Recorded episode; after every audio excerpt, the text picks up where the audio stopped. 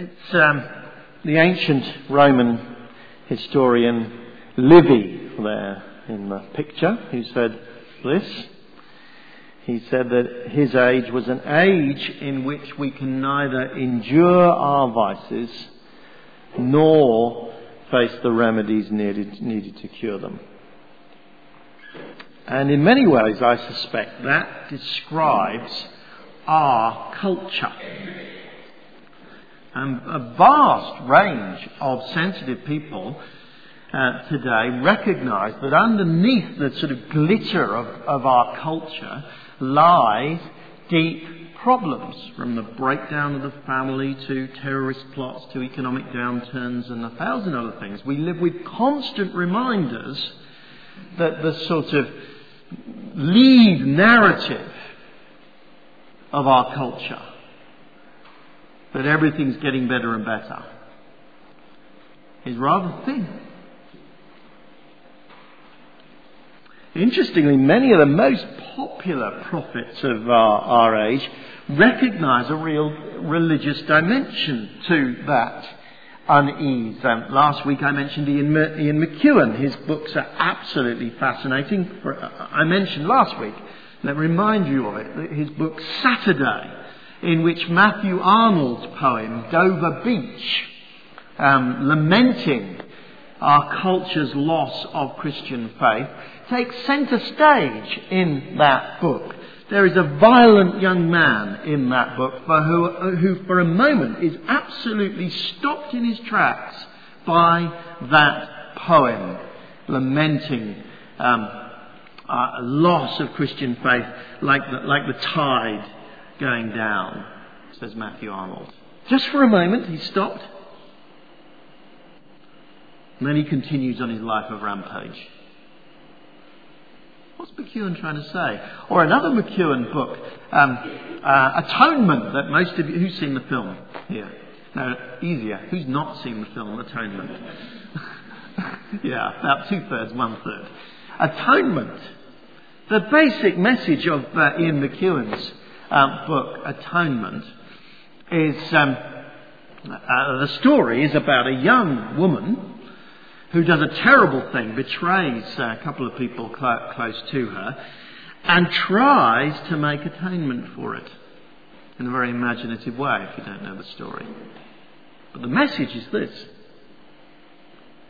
there is no atonement.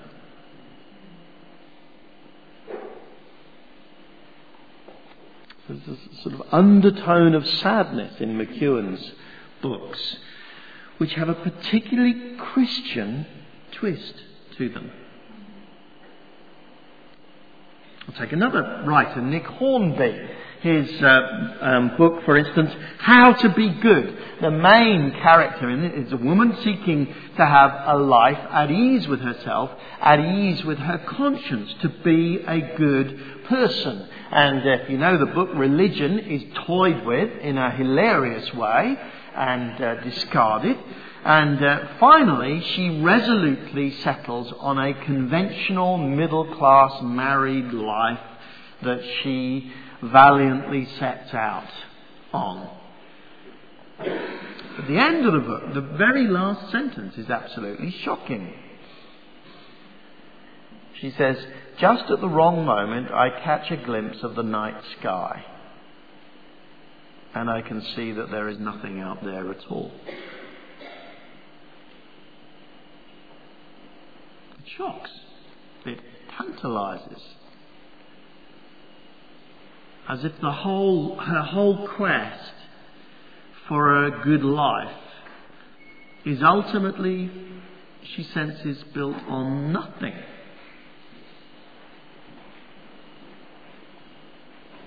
As Livy said, you see, we cannot endure our vices as a nation. There is um, uh, a repeated sense of, of, of mourning and anxiety and sense of loss that comes up again and again and again in our culture. We cannot endure our vices, but we're far from ready to accept the remedies. We look everywhere for remedies. We look to government to either spend more or create a big society. We look to science to solve all our problems. We look to counselors to make us, uh, give us inner peace. We look to alternative religions. We look to a hundred other things. But we don't look to what those authors are toying with. We don't look to the Bible. Many, many people in this country, it seems to me, are sort of in a spiritual no man's land. They're not really happy with where our culture has gone and where they find themselves. But they're not ready yet to do anything really decisive about it. It struck me this week as I was meditating on 1 Samuel 7 that that's, that's very similar, has a lot of similarities to where Israel have got to at the end of 1 Samuel 6. Let me, let me explain to you. Let me just remind you of the story in, in brief outline so far. We have seen in uh, 1 Samuel chapters 1 to 6, God is doing something reasonably simple and characteristic that Hannah announced in 1 Samuel 2. God is raising up the humble in this new generation. Humble Hannah, humble, servant hearted Samuel are being raised up, and God is putting down the proud. Proud.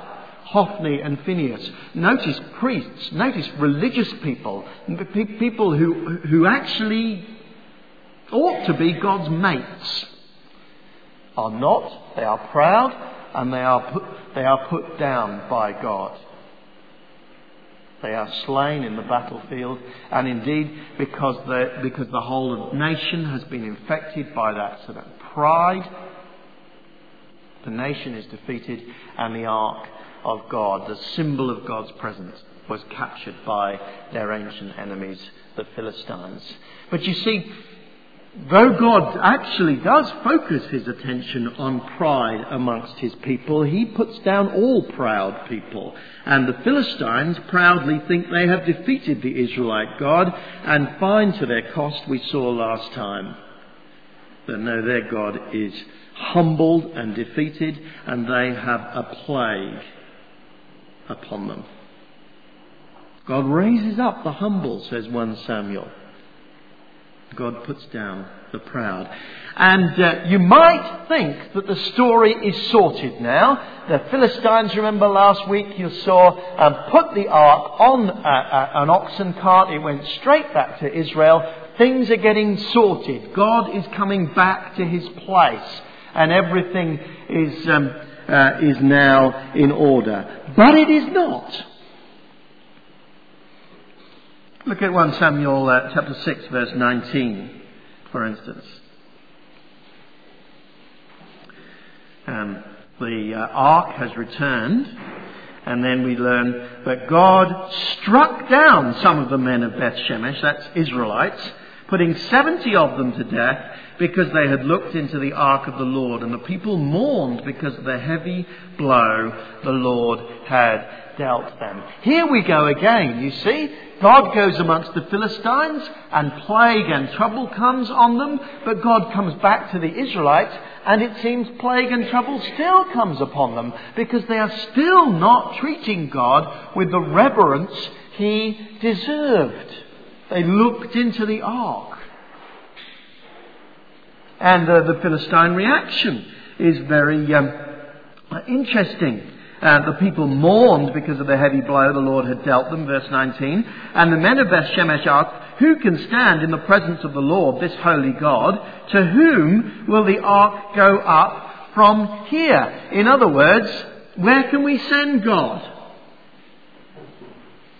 Doing exactly the same as the Philistines had done. Verse 21, they sent messengers to the people of Kiriath Jearim, saying, The Philistines have returned the ark of the Lord, come down and take it up to your place. So the people of Kiriath Jearim came and took up the ark of the Lord. They took it to Abinadab's house on the hill, consecrated Eleazar his son to guard the ark of the Lord. Let's not have God right in our midst Let's keep him at arm's length.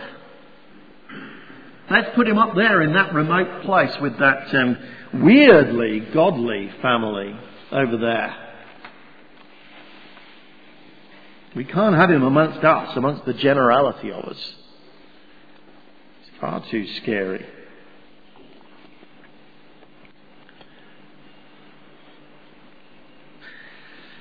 Now, to be fair to the Israelites, they do set up a priest to guard the ark and to uh, presumably oversee worship. But they're not really sorted with God, you see.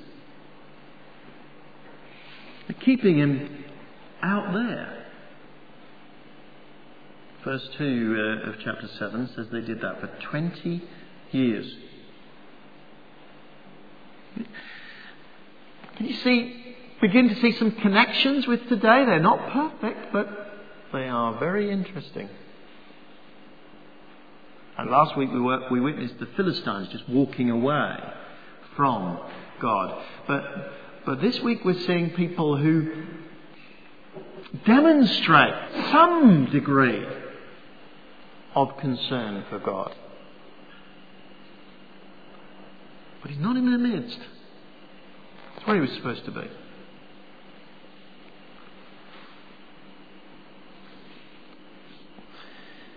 Let me say, um, I suspect that applies to two groups of people, both of whom will be represented here. One, to those people like Ian McEwan, Nick Hornby, many others,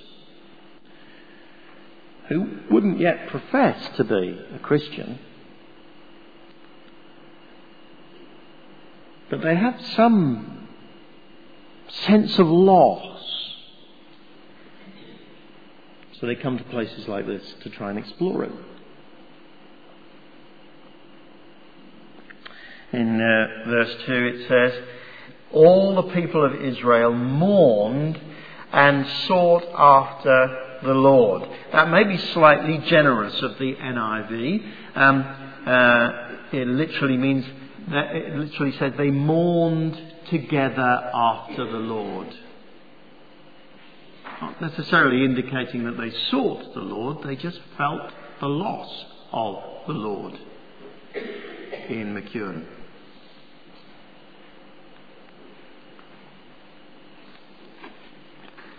And then there's another group I think this may well apply to. Very important group who will be represented here too. They're people who, who do profess Christian faith, much more like the Israelites. But actually, to be honest, in your heart, you sense a slippage. You, you, you, you, you put God there at a, at, a, at a nice, safe distance, but you do sense the loss. And as this text suggests, that can go on for decades, you know. Indeed, to be honest, there's a, there's a common problem in our culture that pastors up and down the country see again and again and again. Vibrant young Christians, like are overwhelmingly represented here, vibrant young Christians do not always become vibrant middle-aged Christians and vibrant older Christians. Especially amongst men, it seems. All the, the, the, the combination of the threats and the allurements of our world eat away at your faith. If you are a young believer here, do not be naive about that. The phenomenon of spiritually immature middle-aged men is, is common enough to be called an endemic, uh, uh, uh, endemic amongst many people. It happens ever so subtly, ever so imperceptibly, over a long period but it happens.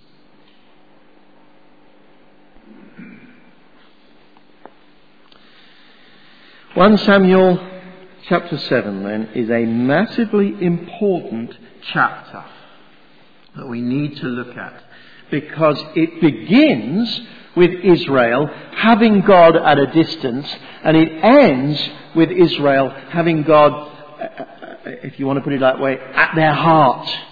It begins with them actually still as weak and miserable and fearful as they uh, ever had been, and it ends with resounding victories for the people of God. And what I want to look at just briefly is what changes that. And do you see why it's so important? It is massively important for our culture because there are tons of people out there who have some sort of sympathy with God but keep him at arm's length. And I won't be surprised, a good number here too. What's going to make the difference? Three things I want to show you that happen in this chapter. Three things that they needed which made the difference for them, that stopped them after 20 years of mourning um, uh, going on like that. The first thing that they needed was a messenger. Verse 3. Samuel said to the whole house of Israel, If you're returning to the Lord with all your hearts, then, and so on. The key thing is, Samuel speaks. If you've been following it with me for the last few weeks, he's missing from chapters 4 to 6. Who knows where he was, what he was doing, but he wasn't there amongst the people speaking to them. And now, here he is, a man with a message. And it is a compromise, an uncompromising message. If you are returning to the Lord with all your hearts, rid yourselves of the foreign gods and the Ashtoreths and commit yourself to the Lord Serve him only, and he will deliver you out of the hand of the Philistines. Three things, he says, they are to do. First of all, they are to rid themselves of their gods and their, uh, their Ashtoreths. Or as it, uh, uh, as it is described in verse 4, their Baals and their, their, their Ashtoreths. The Baals were the sort of male gods of the, the, the um, surrounding area, gods of power, literally lords they were called. The Ashtoreths were the female go- goddesses uh, uh, associated with fertility. You know, you, we're back to money, sex, and power. We've come back to it almost every week, haven't we? That's what people. That's what people worship. They worship power, the Baals. They worship sex and relationships, the Ashtaroths. Get rid of your idolatrous attachment to wealth, to relationships, to status, to prestige, to worldly success. Stop thinking that the God of the stock exchange or the God of Hollywood or the God of university degrees or the God of, of Botox or the God of the house of my own or the God in the mirror will serve you well. He will not.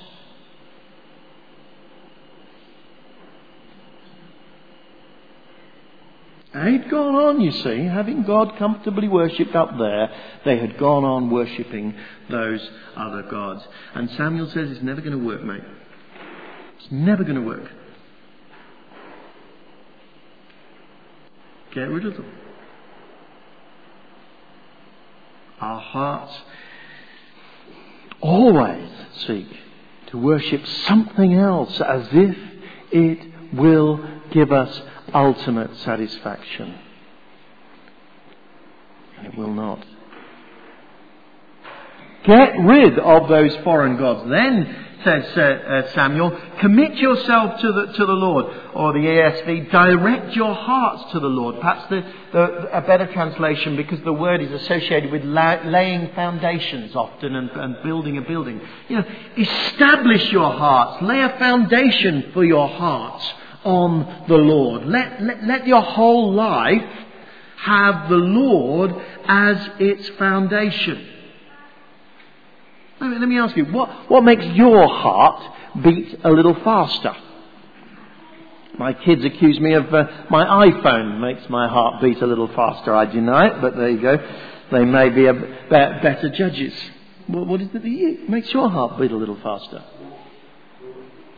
Any, whatever does that, if it is not the living God, it will want to insinuate itself into your heart as the foundation on which your life is built. Your little God. And what everyone has to do is with those things that make your heart beat a, beat a little faster, they're probably perfectly good things. Turn your heart to the Lord and thank Him for what He has given you so that your worship goes to Him. Establish your hearts on the Lord, says Samuel. Get rid of those other idols. Establish your hearts on the Lord. And then the third thing will come relatively naturally. Serve Him only. If you have done those other two things, then you will serve the living God.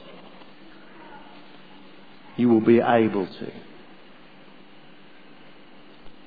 We need a messenger to give us that message. To let it cut to our hearts. Now, in one sense, in a very small sense, people, me and people like me inherit that role. You will not find the living God, by and large, unless someone explains the Bible to you, that the, the, the normal pattern. But actually, from where we're standing, there's something even more exciting than that. Because God gave a better messenger than Samuel or me, ultimately. He gave his son, Jesus, who was called the Word.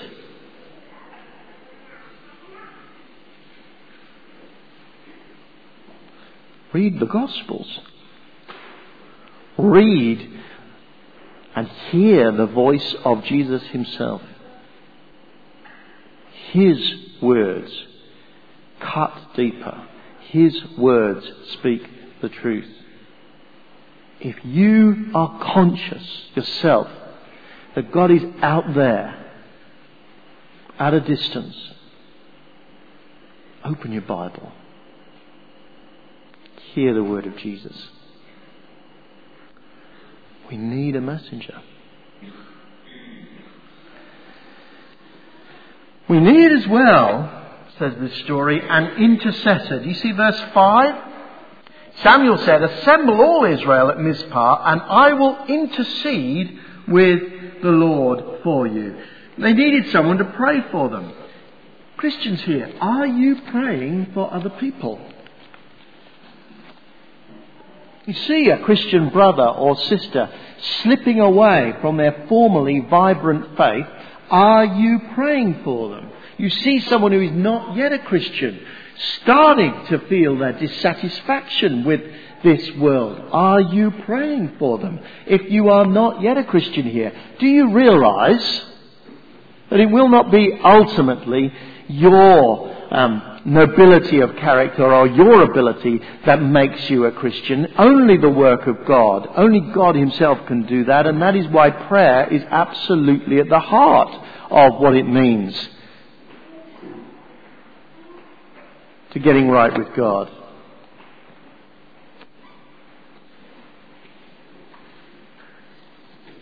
We can't do it ourselves, just as Israelite knew. Uh, the Israelites knew they couldn't do it themselves. But here's another wonderful thing that we need to remember as Christians.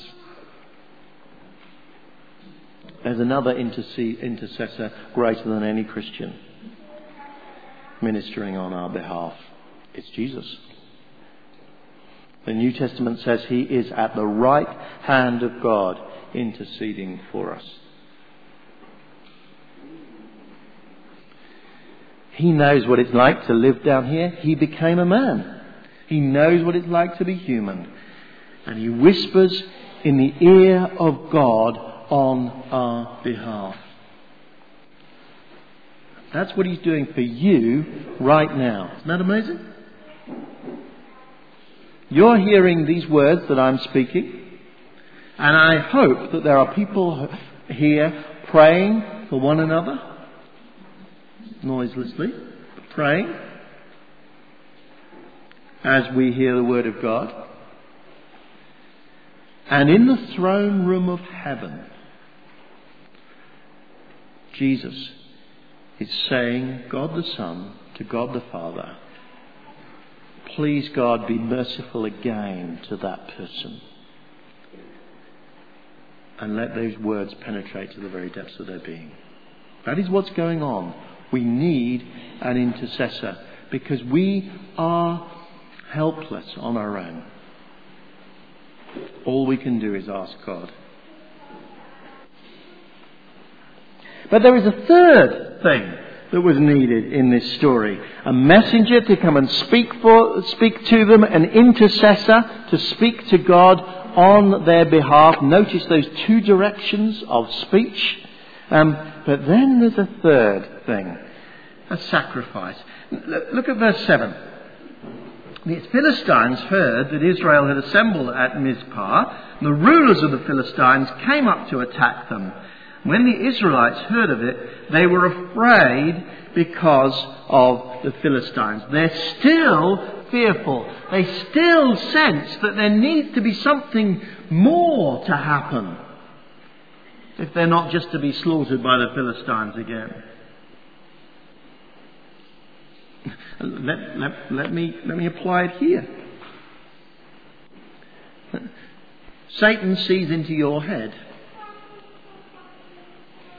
you're not oppressed by Philistines, but you are, we are, human beings are oppressed by all sorts of things that would draw our hearts away from worship of the living God. And he sees into your head, and he sees that things have started to be click and to dawn, and he says, let's throw into their heads as much as I possibly can to distract them. Let's threaten them with fearful pictures of what it might look like to, uh, to follow Christ with, with, with all my strength. Let's entice them with all sorts of things that might, um, uh, might stop them following Christ. And the key thing that changes that, the key thing that defeats the power of opposition, is very interesting, verse 8. They said to Samuel, Don't stop crying out to the Lord for us. In other words, they sense the need for intercession. Don't stop crying out to the Lord for us that they may rescue us from the hand of the Philistines. But Samuel took a suckling lamb and offered it up as a whole burnt offering to the Lord. He cried out to the Lord on Israel's behalf, and the Lord answered him.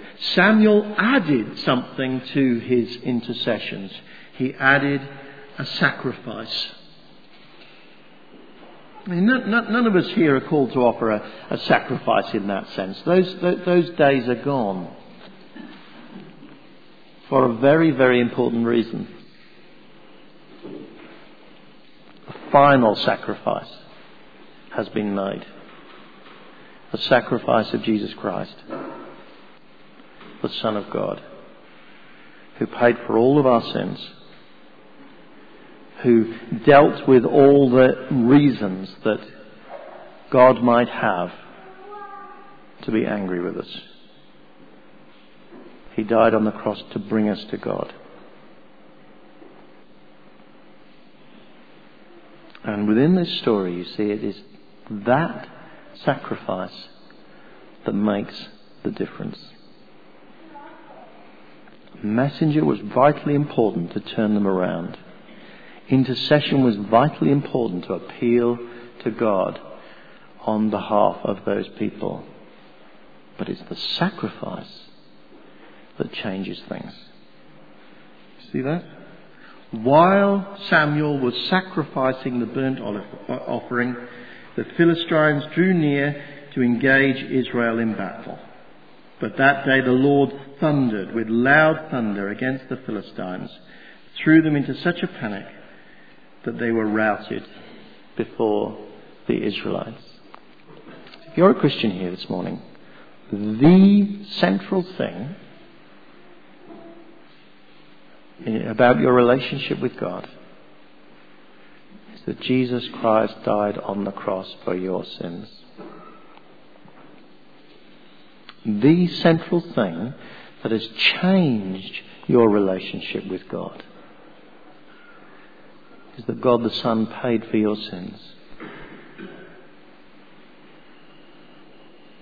And you see, it is that central truth that defeats all opposition to you. Finding God, having Him at the center of your life.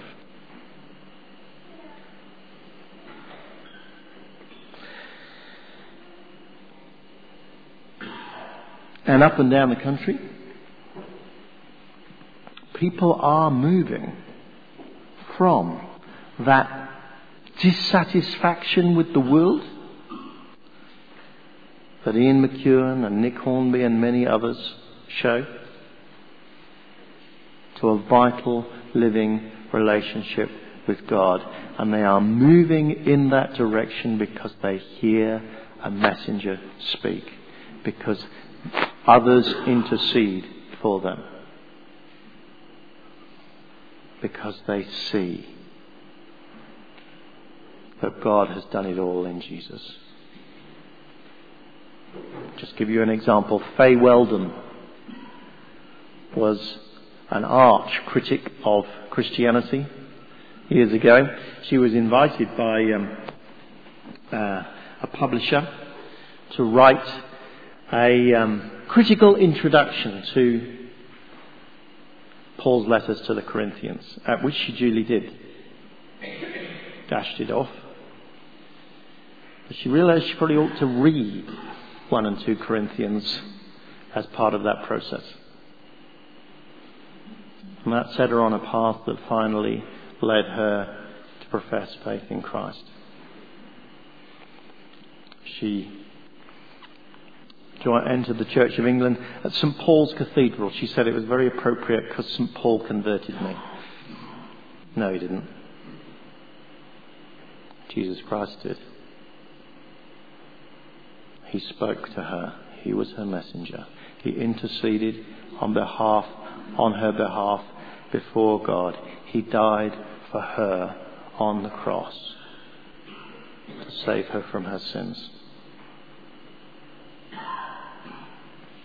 Know, that historian Livy, he was writing at about the time of Christ.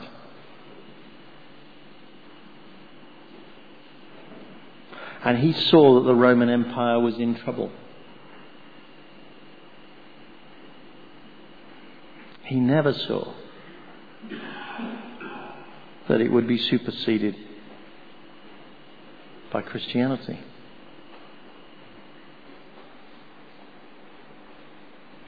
And there are plenty of people who know that our culture is in trouble. And I am absolutely confident that long after our culture has passed into the pages of history. The kingdom of God will be alive and well. That's what God does. But for you, the question is much more personal, and I want to impress it upon you. For you, it is this. Will you live with God on that hill over there?